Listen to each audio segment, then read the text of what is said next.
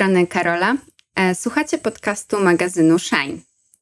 Jest dzisiaj ze mną, co prawda niestety na odległość, może jeszcze kiedyś nie na odległość, Agata Tojcz, która jest założycielką Dziewczyńskiego Centrum Mocy, czy Dziewczyńskich Centrów Mocy. Można i tak, i tak, zaraz się dowiecie dlaczego. Cześć Agata. Cześć e, Karola, cześć wszystkim. E, na początek chciałabym, żebyś opowiedziała trochę osobom nas słuchającym, czym jest Dziewczyńskie Centrum Mocy. Dziewczyńskie Centrum Mocy jest, zostało powołane w 2018 roku przez Fundację Autonomia. Fundacja Autonomia działa już 15 lat w Krakowie, e, ale też e, właściwie w całej Polsce i trochę poza granicami, to potem o tym powiem więcej.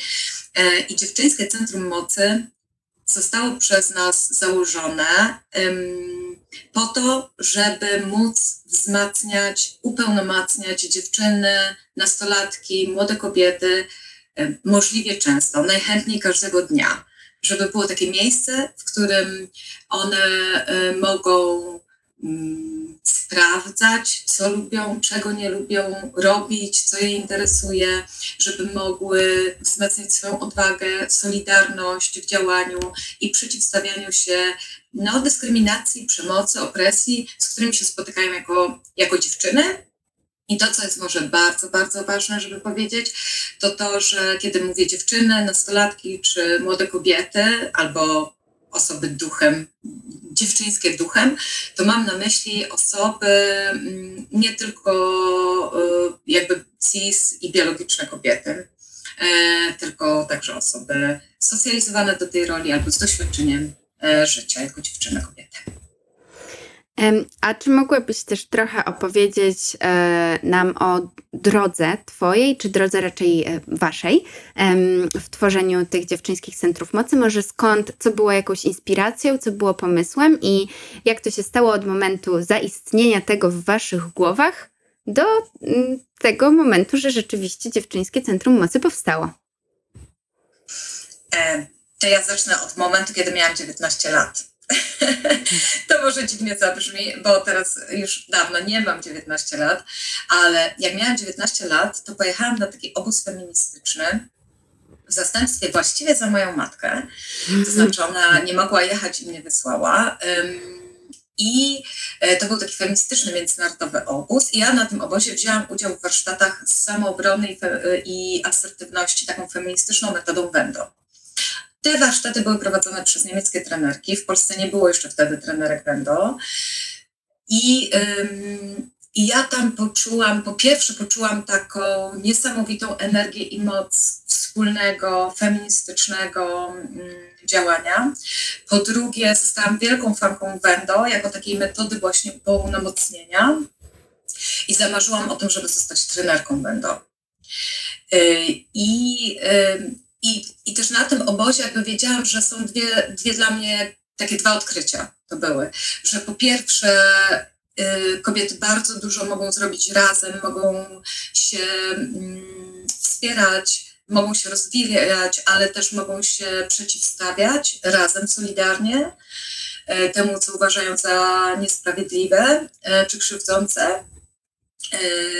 I że na przykład takie inicjatywy jak właśnie obóz feministyczny to jest coś fantastycznego, ale, e, ale też właśnie, że taka metoda jak Wendo to jest coś, co ja bym chciała, e, chciała robić.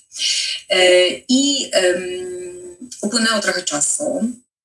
Mm, I po kilku latach Fundacja Kobieca FK z Krakowa zorganizowała pierwszy w Polsce kurs trenerski dla trenerek Wendo. E, to było w 2000, między 2000 chyba trzecim a 2005 rokiem, jakoś tak. E, to trwało kilka lat, e, wzięło udział w tym 16 kobiet z Polski i zaczęłyśmy potem pracować jako trenerki Wendo. I to, było, to były pierwsze takie moje okazje tak naprawdę do tego, żeby się spotykać z nastolatkami i dziewczynami. I myśmy e, potem w 2007 roku e, ja i moja wtedy partnerka Monika Strychowska założyłyśmy Fundację Autonomia. Realizowałyśmy te warsztaty Wendo mm, od czasu do czasu. Potem, potem zaczęłyśmy robić na przykład obchody Międzynarodowego Dnia Dziewczyn. Po to, żeby zwrócić uwagę na sytuację dziewczyn w różnych krajach, w różnych częściach świata, ale też na sprawczość dziewczyn nastolatek i młodych kobiet. E, na przykład organizowałyśmy projekcje filmów o Malali Yousafzai albo, mm, albo o innych, innych młodych aktywistkach. E, dużo o tym rozmawiałyśmy, co dziewczyny same mogą zrobić. E, I też stwarzałyśmy taką przestrzeń do tego, żeby dziewczyny e, tego dnia poeksplorowały takie obszary, w których, e, które nie są typowo dziewczyńskie. Były warsztaty z napraw rowerowych, warsztaty wspinaczkowe, właśnie warsztaty mm, takiego stawiania granic czy obrony słowami itd. Tak I te takie incydentalne działania były super, ale wiadomo było, że, że, że byłoby lepiej, gdyby ich było więcej. I, e, i powoli zaczęłyśmy mieć takie poczucie, że, że przydałoby się takie miejsce fizyczne, miejsce, które by w jakimś sensie należało do dziewczyn i w którym one mogłyby właśnie budować swoją moc codziennie. E, miałyśmy też, e, ja słyszałam o takiej organizacji w Niemczech, e, która prowadzi takie, taki punkt spotkań dziewczyn, to się nazywa Zinziken, czyli cynamonowe kozy. Hmm. I, I myśmy się z nimi też spotkały. E, I stwierdziłyśmy, że razem też chciałybyśmy po prostu poprzyglądać się temu, co robimy, co one robią, co my możemy robić w Polsce. I to był taki pierwszy też międzynarodowy kontakt. No i tak od jakby z miesiąca na miesiąc, z dnia na dzień, jakby rodził się ten pomysł e, na coś bardziej. Stałego, częstego. I, ale wiecie, różne rzeczy robiłyśmy, bo na przykład byłyśmy na festiwalu OFF i tam organizowałyśmy taki punkt e, informacyjny i robiłyśmy warsztaty z konsentu dla dziewczyn, no po prostu bardzo różne rzeczy.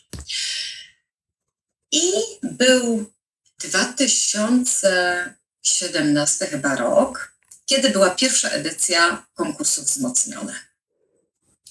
E, I ja wtedy usiadłam, postanowiłam jakby spisać yy, i no, spisać ten pomysł, tak? Jak, jak mogłoby wyglądać takie dziewczyńskie centrum mocy.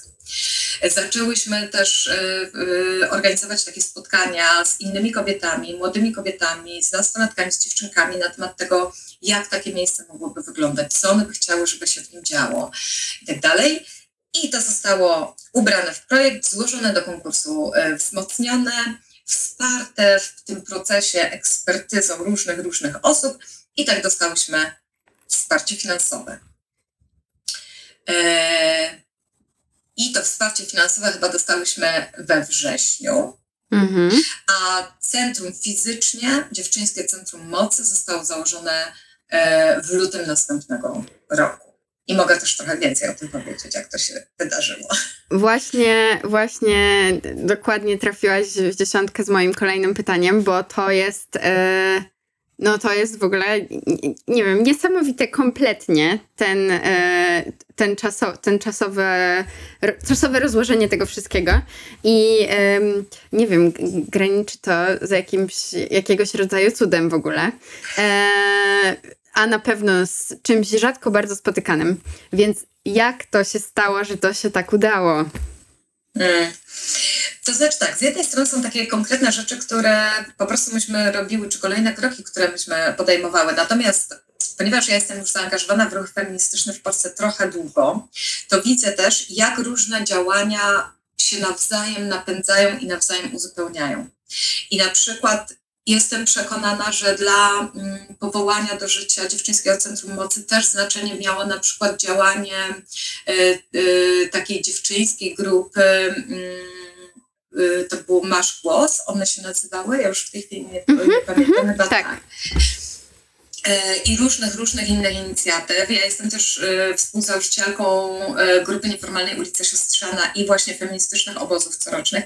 I ja po prostu czuję, że te różne pomysły, różne działania rodzą się tak powoli w różnych kontekstach i dzięki różnym ludziom.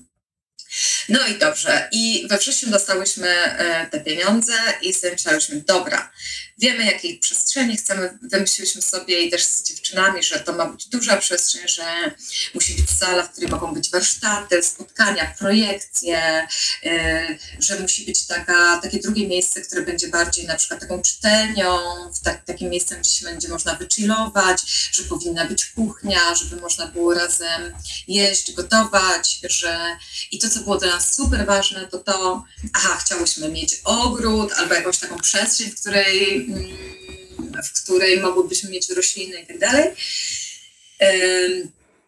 I też bardzo, bardzo dla nas ważne było to, żeby ta przestrzeń była dostępna dla osób poruszających się na wózkach, bo w autonomii takie mamy dwa, powiedzmy, koniki, to znaczy takie dwa, dwie rzeczy, które są naprawdę dla nas bardzo istotne. Jedno to jest takie uwzględnianie perspektywy tak zwanej intersekcjonalnej, czyli żeby po prostu dostrzegać to, że jesteśmy Mm, mamy różną sytuację, zmierzamy się z różnymi formami na przykład opresji, co, co jeszcze bardziej wzmacnia ideę solidarności, ale też po prostu każe myśleć o tym, że nie jesteśmy właśnie dokładnie takie same i że w tej różnorodności jest też siła i że to też na, należy uwzględnić. No i że na przykład część z nas nie jest kobietami, które czy tam porusza się na wózkach, tak, na, na przykład, mhm. albo posługuje się polskim językiem migowym. No więc my staramy się różne nasze działania właśnie czynić takim dostępnymi i wiedziałyśmy, że chcemy, żeby to miejsce, nasze miejsce było y, dostępne y, dla osób poruszających się na wózkach. Wtedy działałyśmy w, takiej, w takim lokalu jako autonomia, który był w takiej starej krakowskiej kamienicy. Tam się szło długim, ciemnym korytarzem. Potem się szło po chyba 20 drewnianych, starych schodach. I wiadomo było, że my nie będziemy mogły tam zrobić tego naszego wymarzonego dziewczynskiego centrum mocy. Zaczęłyśmy szukać, stawać do przetargów organizowanych przez miasto na lokale, które są w dyspozycji miasta był jeden przetarg, drugi przetarg, e, tak, Justyna Krawczyk jeszcze wtedy, wtedy była w autonomii i, e, i ona też szukała, chodziła po tych lokalach, oglądała je, wszystkie były zakrzypione, w piwnicach, kompletnie niedostępne. Jak już w końcu znalazł się jakiś lokal, który wyglądał na taki, który nam się nada, to przegrywałyśmy w tym na tych aukcjach, bo myśmy nie były w stanie zaproponować takich pieniędzy jak firmy, na przykład był taki jeden lokal, to tam teraz jest sklep z grami. No i po prostu nie wygramy ze sklepem, z grami w taki sposób. Mm. I wtedy jeszcze dołączyła do nas inna dziewczyna, Linda Czerner, yy, i ona powiedziała, słuchajcie, a patrzyłyście w Nowej Hucie? I Nowa Huta jest taką dzielnicą Krakowa, która ma bardzo, powiedziałabym, autonomiczne i swoją, swoją taką tożsamość. To jest dzielnica, która została zbudowana przez robotnice i robotników 70 lat temu. Mm.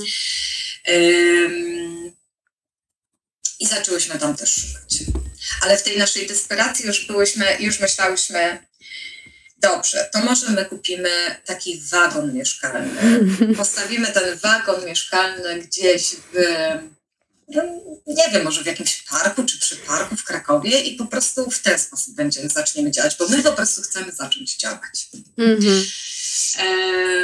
I do, ostatecznie do kupienia wagonu nie doszło, chociaż ja uważam i też będziemy rozmawiać o tym naszym pomyśle Dziewczyńskiego Centrum Mocy on Tour. To znaczy ja uważam, że naprawdę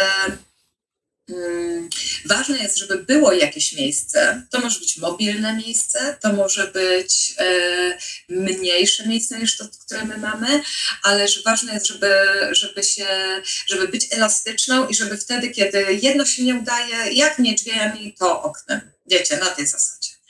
No ale dobrze, słuchajcie, Nowa Huta się okazała miejscem, w którym było bardzo dużo lokali które mogłyśmy wynająć i udało nam się wynająć takie miejsce, które, e, które ma drzwi na poziomie chodnika. Bardzo blisko jakby centrum e, Nowej Huty. No, to było miejsce po hurtowni ruchu. Mm, były, były żółte, odrapane ściany, zielone, e, jakieś takie dziwne, stare, zakurzone rolety. Słuchajcie, ja widziałam zdjęcie z tego miejsca, bo widziałyśmy się z Agatą już w tym tygodniu raz i, e, ono naprawdę y, zupełnie nie przypomina chyba takiego dziewczyńskiego centrum mocy z marzeń. Nie, nie, ale jest, ma, jest bardzo wysokie, to znaczy ma prawie chyba z 4,5 metra wysokości jest duże. Słuchajcie, my mamy w sumie 180 metrów kwadratowych. Mm. Część z tego jest w takiej piwnicy, która jest takim naszym magazynem, ale mamy też taki pomysł, że tam kiedyś e, będzie taki warsztat stolarski. No i udało nam się rękami kilkudziesięciu łącznie osób, to znaczy część osób fizycznie myła ściany, malowała ściany, e, myła okna, zdrapywała jakiś stary lakier, czyściła podłogi i tak dalej, a część osób po prostu wspierała nas finansowo. I myśmy wynajęły formalnie tą przestrzeń 6 lutego, a otwarcie centrum było 21 marca, w pierwszy dzień wiosny. E, I e, co prawda było wtedy tak pusto jeszcze, że tylko dzięki temu, że przyszło tam chyba 60 czy 70 osób, nie było takiego echa, bo jak te osoby wychodziły, to się robiło takie echo w tej przestrzeni. No i tak, no i udało nam się wyremontować, zebrać pieniądze na taki remont łazienki, żeby ona była dostępna dla osób z niepełnosprawnościami. Mamy kupioną rampę, więc tam są takie dwa schodki, które trzeba pokonać i one też są do pokonania. Um, dla osób poruszających się na wózku albo z takim chodzikiem, więc no, jesteśmy super, super zadowolone, że to się udało. No i potem zaczęłyśmy robić zajęcia. I najpierw miałyśmy taki czteromiesięczny, super intensywny czas. Zbudowałyśmy program w oparciu o zgłoszenia kobiet, dziewczyn, które chciały się podzielić swoimi umiejętnościami, swoim czasem. Zatrudniłyśmy takie dwie dziewczyny, które były przez e, trzy czy cztery dni w tygodniu tam na miejscu i prowadzili dziewczyny, to nazywały w ogóle dziewczynki, to mówiły na to klub, że to jest klub. Mhm. E, że chodzą do klubu, mm. no, do dziewczyńskiego centrum mocy albo do klubu. No ale robiłyśmy, czyli, czyli było to takie miejsce, które między 14 a 20 było otwarte i mogło, można było tam przyjść. E, po prostu napić się herbaty, zjeść marchewkę, może też powiem to takie, że my bardzo staramy się promować e, jakby takie ekologiczne rozwiązania i też weganizm. Hmm. E, no, bo po prostu uważamy, że, że nie tylko my zresztą przecież wiadomo, ale mm, no, że idee sprawiedliwości społecznej będą możliwe także wtedy, kiedy będziemy myśleć w zrównoważony sposób o zasobach tej planety, o, yy, ale też o, o prawach zwierząt i tak dalej, więc po prostu dla nas jest to taka ważna perspektywa. No więc można było właśnie napić się herbaty, można było pogryzać marchewkę i czytać książki na przykład o, e, o buntowniczkach e, razem. A poza tym robiłyśmy takie zajęcia, na przykład teatralne zajęcia, zajęcia Dziewczyny mają moc, które łączyły elementy właśnie to był taki program e, upełnomocnienia dziewczyn, gdzie tam były i zajęcia z konsentu, i zajęcia z podejmowania decyzji, i zajęcia z organizowania manifestacji. I to było dla dziewczynek od 7 do 10 roku życia. Taki mm -hmm. cykl zajęć. E, I były plastyczne zajęcia, i żonglerskie, i projekcje filmowe, i dyskusje i, i był dziewczyński biwak mocy, i dziewczyńska dwudniówka klimatyczna. Różne rzeczy dla dziewczyn w różnym wieku.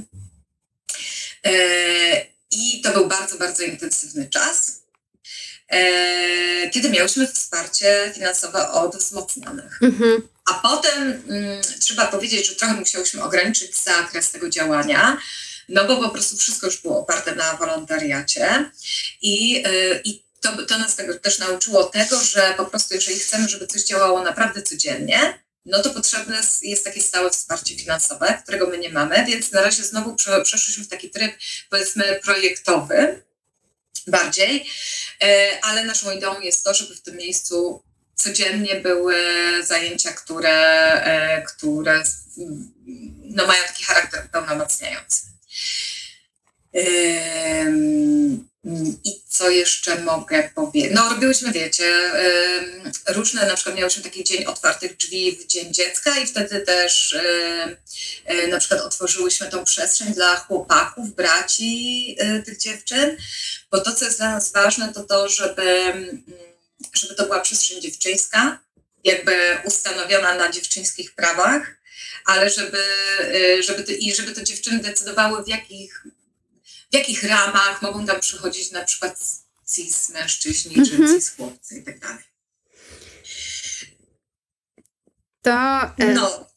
Super nas przeprowadziłaś przez tę ścieżkę od tego 2000, tak naprawdę nawet wcześniej niż od 2018, e, od e, kiedy miałaś 19 lat.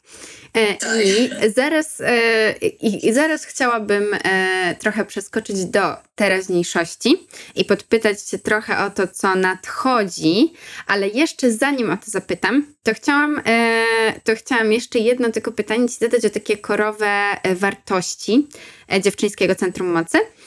Trochę o tym już powiedziałaś, bo powiedziałaś o tej różnorodności i o takiej inkluzywności, intersekcjonalności, ale jakbyś mogła jeszcze mm, po pierwsze rozpakować tę intersekcjonalność, mhm. a po drugie powiedzieć, czy na przykład jeszcze dorzuciłabyś coś e, do takich filarów właśnie Dziewczyńskiego Centrum Mocy. Mhm. Mm.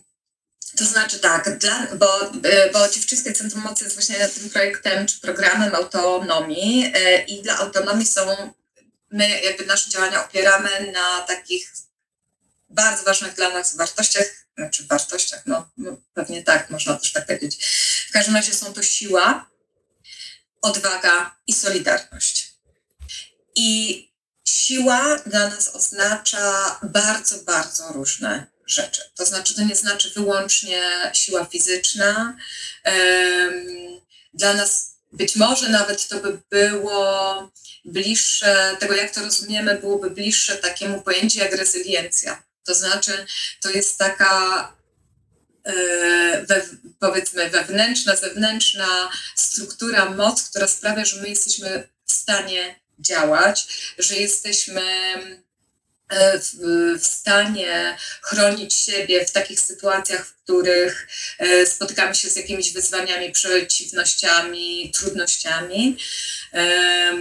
Po polsku czasem się mówi, że to jest e, sprężystość, ale to nie oddaje zupełnie e, tego właśnie angielskiego słowa resilience. Mhm.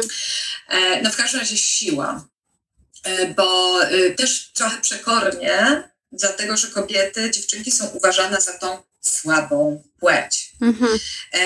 I oczywiście to jest konstrukt patriarchatu i nie ma nic wspólnego z mm, prawdą, ani no w ogóle się nie, nie, nie, nie jest, ale, ale że dla nas to było ważne, żeby myśleć o kobietach, o dziewczynach jako o istotach, które mają siłę. Żebyśmy my myślały o sobie jako o istotach, które mają siłę do różnych rzeczy. Drugi ten filar to jest odwaga. Yy, I ona też jest przez nas szeroko rozumiana. To znaczy chodzi o odwagę cywilną, na przykład e, występowania otwarcie ze swoimi opiniami, ze swoimi poglądami, przeciwstawiania się niesprawiedliwości, przemocy itd.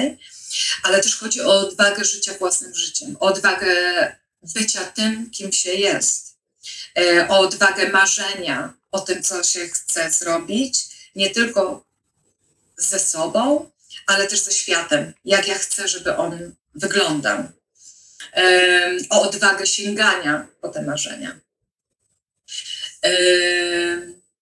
I w końcu solidarność, super dla nas ważna, ponieważ nam, wiecie, jest dużo takich inicjatyw empowermentowych, które polegają na tym, że tam się, nie wiem, szkolenie dla liderek, albo iż tutaj będą y, kolejne przedsiębiorczynie, które będą prowadzić kolejne os, os sukcesy odnoszące przedsiębiorstwa i będą rozwijać biznes i tak dalej. Ja to rozumiem, to ten, ale to nie jest dokładnie to, o co nam chodzi. Chodzi nam o to, żeby osoby właśnie się solidaryzowały działały wspólnie, e, czasem incydentalnie, ale wspólnie po to, żeby przeciwstawiać się nierównościom i niesprawiedliwościom, po to, żeby budować ten świat lepszym dla nas wszystkich i żeby uwzględniać właśnie różne perspektywy. Czyli nie zależy, nie zależy nam na pojedynczych, wyemancypowanych osobach, ale mhm. bardziej na takich osobach, które nie odcinają się od grupy, z której pochodzą, tylko y, czują, że to jest też ich, y, ich siła i tożsamość. I w tej solidarności też jest ważna, i tutaj powiem trochę więcej o tej intersekcjonalności. E, to znaczy, że e, w jakimś sensie łatwo jest solidaryzować się z ludźmi, którzy są, albo wydaje nam się, że są identyczni, albo bardzo podobni do nas, a my staramy się szukać takich sposobów budowania porozumienia i solidarności wobec osób, które są, które postrzegają się jako różne albo jako właśnie wręcz czasem przeciwstawne. I na przykład dla nas wyrazem budowania solidarności jest w tej chwili, bo my rozmawiamy w takim trudnym czasie, kiedy od siedmiu dni mamy do czynienia z atakiem wojsk rosyjskich na Ukrainę. E, I, i na przykład e, jest oczywiście olbrzymia e, mobilizacja i pomoc Ukrainie, natomiast pojawiają się, pojawia się dużo takiego e, wrogości e, wobec e, osób z Rosji, osób z Białorusi, osób, które nie są białe. I dla nas w tym działaniu, które my robimy, jest bardzo ważne, żeby pokazać, że w Rosji, w Białorusi są osoby, które są przeciwne tej wojnie, E, że musimy działać razem, żeby, e, żeby właśnie się nie antagonizować w ten sposób, tylko, e, tylko wzmacniać swoje, swoje działania.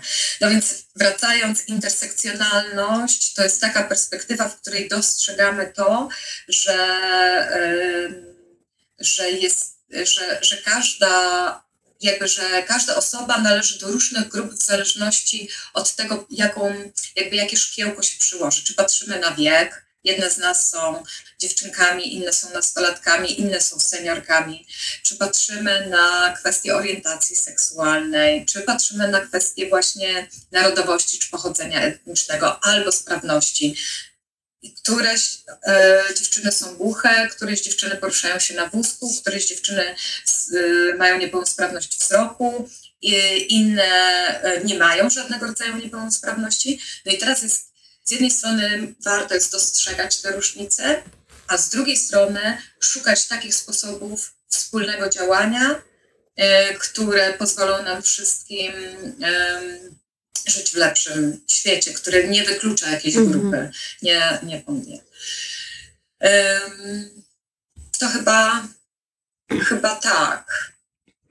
No właśnie to jest um, to jest ciekawe bardzo dla mnie, że je, jakby my widzimy z mojej, z mojej perspektywy, że z perspektywy w ogóle obserwatorów, obserwatorek waszych działań, my widzimy to, co jest na tej powierzchni, czyli właśnie widzimy te, chociażby tę intersekcjonalność jako takie, okej, okay, jest dostępne dla wszystkich, są dostępne dla wszystkich, widzimy to trochę, trochę to, że ja też wcześniej użyłam tego słowa cud, właśnie, że to było takim cudem, ale jak się zacznie gdzieś tak e, wchodzić w, ten, w, ten, e, w to tło tego całego działania, w to, gdzie właśnie ty jesteś, czy wy jesteście, e, osoby organizujące to, to się okazuje, że właśnie no, że to jest to całe e, na przykład szukanie miejsca, które będzie, e, które nie będzie, nie będzie trzeba się dostawać tam po schodach, e, szukanie miejsca, które będzie miało wystarczającą przestrzeń, żeby, żeby rzeczywiście, żeby na przykład postawić, nie wiem, rampę dla wózków i tak dalej, że to jest, to jest mnóstwo tak naprawdę działania, które dla, dla takiej osoby jak na przykład ja obserwującej to jest ten cud, jak to nazwałam, ale tak naprawdę to w ogóle nie jest żaden cud, tylko to jest po prostu no, mnóstwo takiej pracy i uważności z waszej strony. Tak, to trzeba powiedzieć, że tylko, y, y, bo tak, na przykład my się staramy część rzeczy, które robimy, warsztatów, które organizujemy i tak dalej, na przykład tłumaczyć na, y, organizować w taki sposób, żeby były też tłumaczone na polski język migowy, mhm. prawda? W zeszłym roku zorganizowałyśmy pierwszy właściwie taki obóz letni dla kobiet z różnymi rodzajami niepełnosprawności, e, to, bo to też, też, wiecie, jakby z perspektywy osób bez niepełnosprawności istnieje jakaś grupa osób z niepełnosprawnościami czy niepełnosprawnych, ale te osoby się różnią między sobą. Mhm. E, I na przykład to było jedno z pierwszych chyba takich, nawet nie wiem czy nie pierwszych, jedno z pierwszych takich feministycznych wydarzeń, gdzie się spotkały kobiety z różnymi rodzajami niepełnosprawności i e, jakby próbowały dostrzec też właśnie wspólne interesy, tak to trzeba też powiedzieć, tak? Czy takie obszary, w których mogą współpracować, żeby, e, żeby działać na rzecz różnych kobiet z różnymi rodzajami niepełnosprawności i tak dalej. No w każdym razie to wymaga jakby uważności, często to wymaga pieniędzy. I to trzeba też bardzo wyraźnie powiedzieć, że jeżeli się tego na przykład nie zaplanuje budżetu na takie y, działania, które y, zwiększają dostępność, to bardzo trudno y, to realizować, ponieważ no właśnie, no nie wiem, tłumaczki języka tak jak migowego, tak samo jak angielskiego czy innego, też ich praca po prostu powinna być wynagradzana i, i, i po prostu kosztuje. Mhm. Natomiast mm, też dla mnie miałyśmy taką bardzo ciekawą dyskusję właśnie w trakcie tego obozu, bo jest taka aktywistka, mm, samorzeczniczka Kaśka Wieżanowska, która prowadzi na Facebooku e, taką, mm, ma taki profil pełnoprawna. Ona się porusza na wózku i działa na rzecz praw osób z niepełnosprawnościami, w szczególności kobiet. No i właśnie ona, ona mówi, że ona już nie chce robić żadnych rzeczy, które będą niedostosowane pod jakimkolwiek względem. Mhm. No i ja też nie chcę, y, ale też czasami realia są inne, no nie? Czyli, czyli na przykład, że robię coś, co nie zawsze jest przetłumaczone na polski język migowy i jest ważne o to, żeby cały czas o tym myśleć i czynić starania, ale jednocześnie, żeby się nie obwiniać za to, że coś nie jest takie, no nie? Mm -hmm. Bo to po prostu też wszystko wymaga, wymaga czasu. I jak sobie myślę, wiecie, no, y, że właśnie można podejmować różne starania, które przynoszą lepsze lub gorsze efekty i to, że przynoszą na przykład czasem słabsze efekty niż byśmy się spodziewały, yy, to nie znaczy, że to nie miało na przykład sensu albo że to nie ma sensu. I to też warto tak jakby ze sobą prowadzić taki dialog, żeby naprawdę doceniać to, co się mm, udaje robić bo po prostu gratulować sobie, kiedy, wiecie, kiedy nam się coś uda e, zrobić. Bo jest tak dużo sytuacji, sygnałów z całego świata, e, które każą nam myśleć, że coś tam jesteśmy niewystarczające, czy coś, mm-hmm. że, że naprawdę warto temu stawiać opór też. Mm-hmm. No dobra, to Dziewczyńskie Centrum Mocy on Tour. Przenieśmy się do tego, co e, jest teraz a i nadchodzi. Um, mhm. Opowiedz nam, czym to jest. Mhm. Słuchajcie, no więc, więc jest tak. Założyłyśmy to Dziewczyńskie Centrum Mocy w Krakowie, ale od początku wiedziałyśmy, że chciałybyśmy, żeby takich miejsc w całej Polsce i w ogóle e, na świecie było jak najwięcej. I e, i jak już, jak już po jakichś tam różnych działaniach i kilku miesiącach funkcjonowania Dzieszyńskiego Centrum Mocy miałyśmy e, taki międzynarodowy projekt, tam zastanawiałyśmy się, jak to w innych miejscach funkcjonuje i w końcu już takie miałyśmy, czy mamy takie przekonanie, jak to, jak to może działać w różny sposób. I dlatego teraz i chcemy się tym podzielić.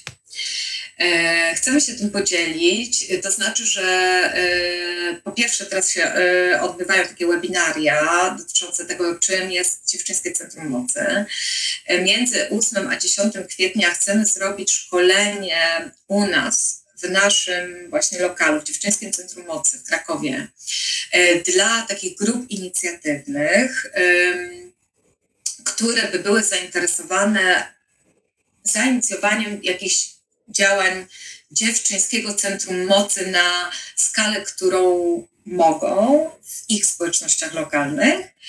Mm, potem będziemy wspierać te grupy i w drugiej połowie czerwca pakujemy Dziewczyńskie Centrum Mocy do busa, zabieramy sprzęt, mm. który nam pomaga realizować warsztaty, zabieramy osoby i ruszamy w trasę. Chcemy odwiedzić sześć miejsc każdym miejscu chcemy być przez dwa dni e, i będziemy budować program tych dwóch dni w oparciu o to, co my mamy do zaproponowania, to, co dana społeczność lokalna ma w swoich zasobach oraz to, co na przykład chciałyby dołożyć do tego inne mm, dziewczyny, kobiety, które są aktywne.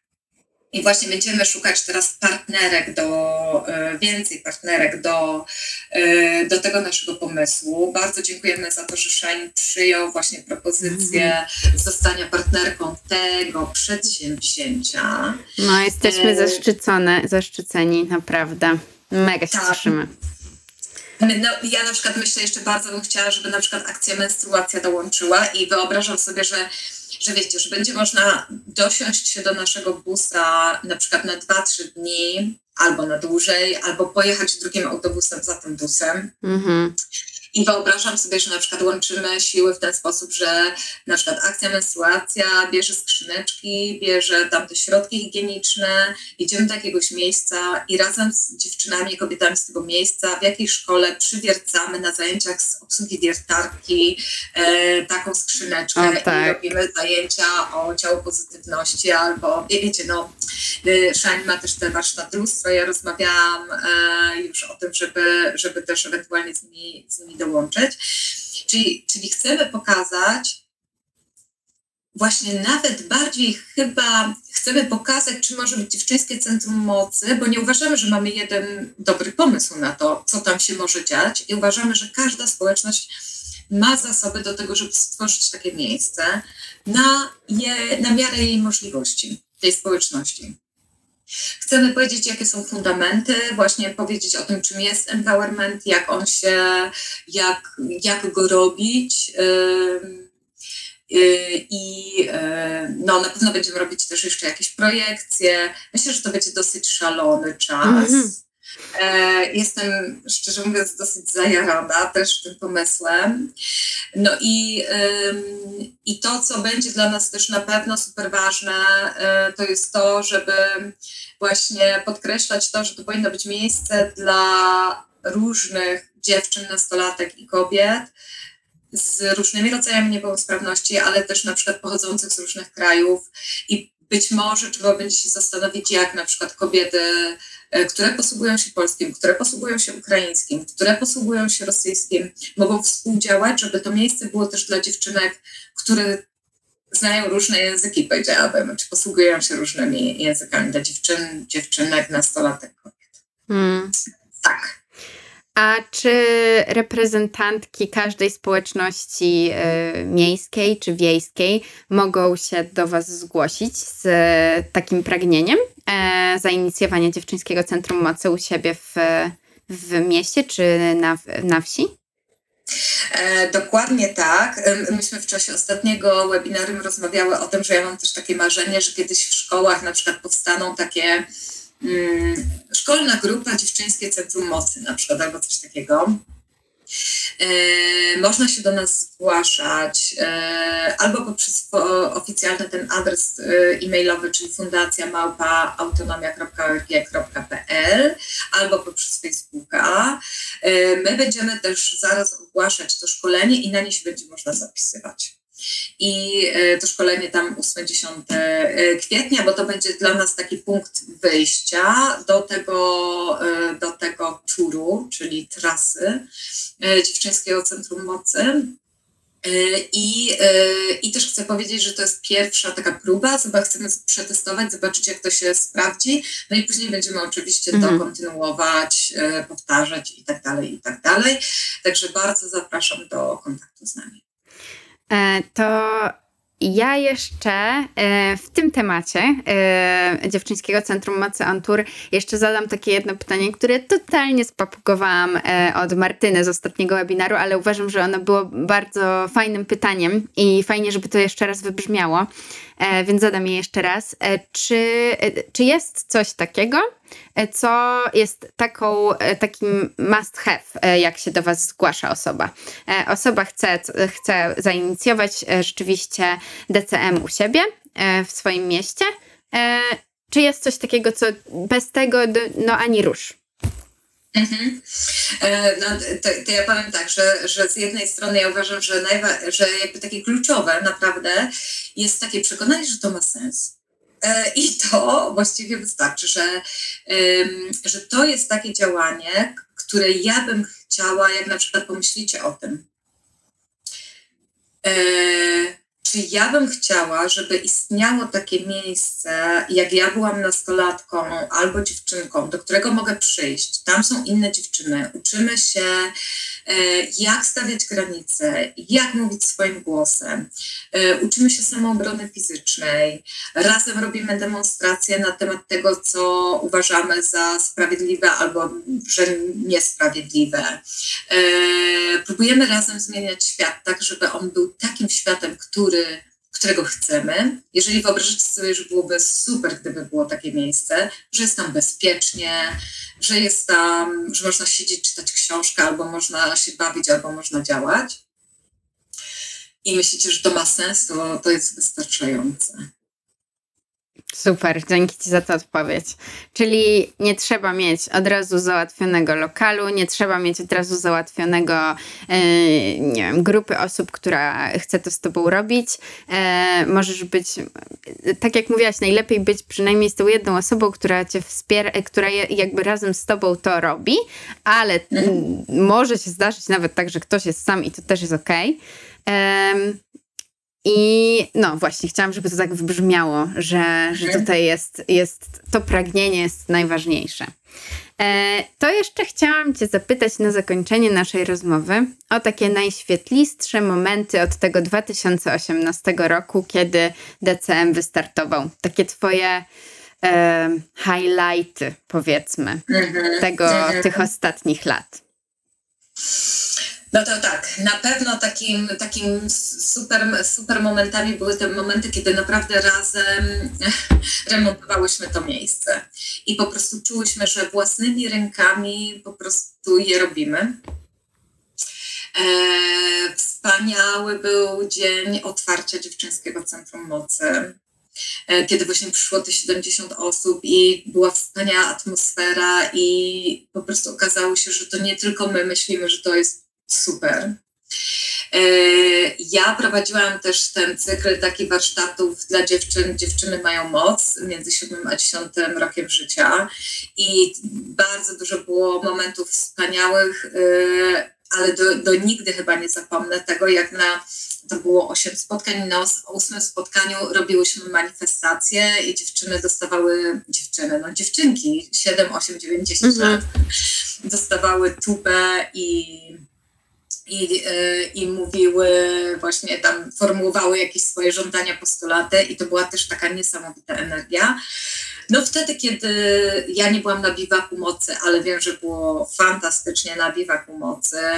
Możecie też zobaczyć, słuchajcie, mm, filmiki z niektórych naszych działań. I Laty Dziewczyńskiej Mocy dziewczyny wyprodukowały razem filmik e, i e, on też pokazuje z biwaku, też jest filmik, one pokazują właśnie ten rodzaj energii, która, e, która się wytwarzała. I uważam, że teraz moment, w którym mm, myślimy o tym, że wyruszamy w trasę, to jest też taki świetlisty moment, bo też trzeba powiedzieć, że przez dwa lata pandemii bardzo trudno było prowadzić działania takie bezpośrednie. Mhm. I ja w końcu mam takie poczucie, że trochę odetchniemy. Agato, bardzo, bardzo Ci dziękuję e, i za rozmowę. E, jesteś no niesamowitą inspiracją. Jesteście w ogóle jako Dziewczyńskie Centrum Mocy. E, I w takim razie życzę i Wam, i nam wszystkim tego, żeby rzeczywiście on tour ruszyło e, z wielką świetlistością i żeby, e, żeby po prostu ta inspiracja kiełkowała w kolejnych miejscach w Polsce i nie tylko w Polsce. Mhm. Bardzo, bardzo dziękuję za zaproszenie, za spotkanie e, i tą rozmowę i do zobaczenia. E, w trasie albo i wcześniej. Mm-hmm. Do zobaczenia. A z Wami osoby nas słuchające słyszymy się już za dwa tygodnie. Słuchaliście podcastu Shine na głos. Prowadziłam ja, Karola Kosecka, a moją gościnią była Agata Tojcz. Pa! Pa!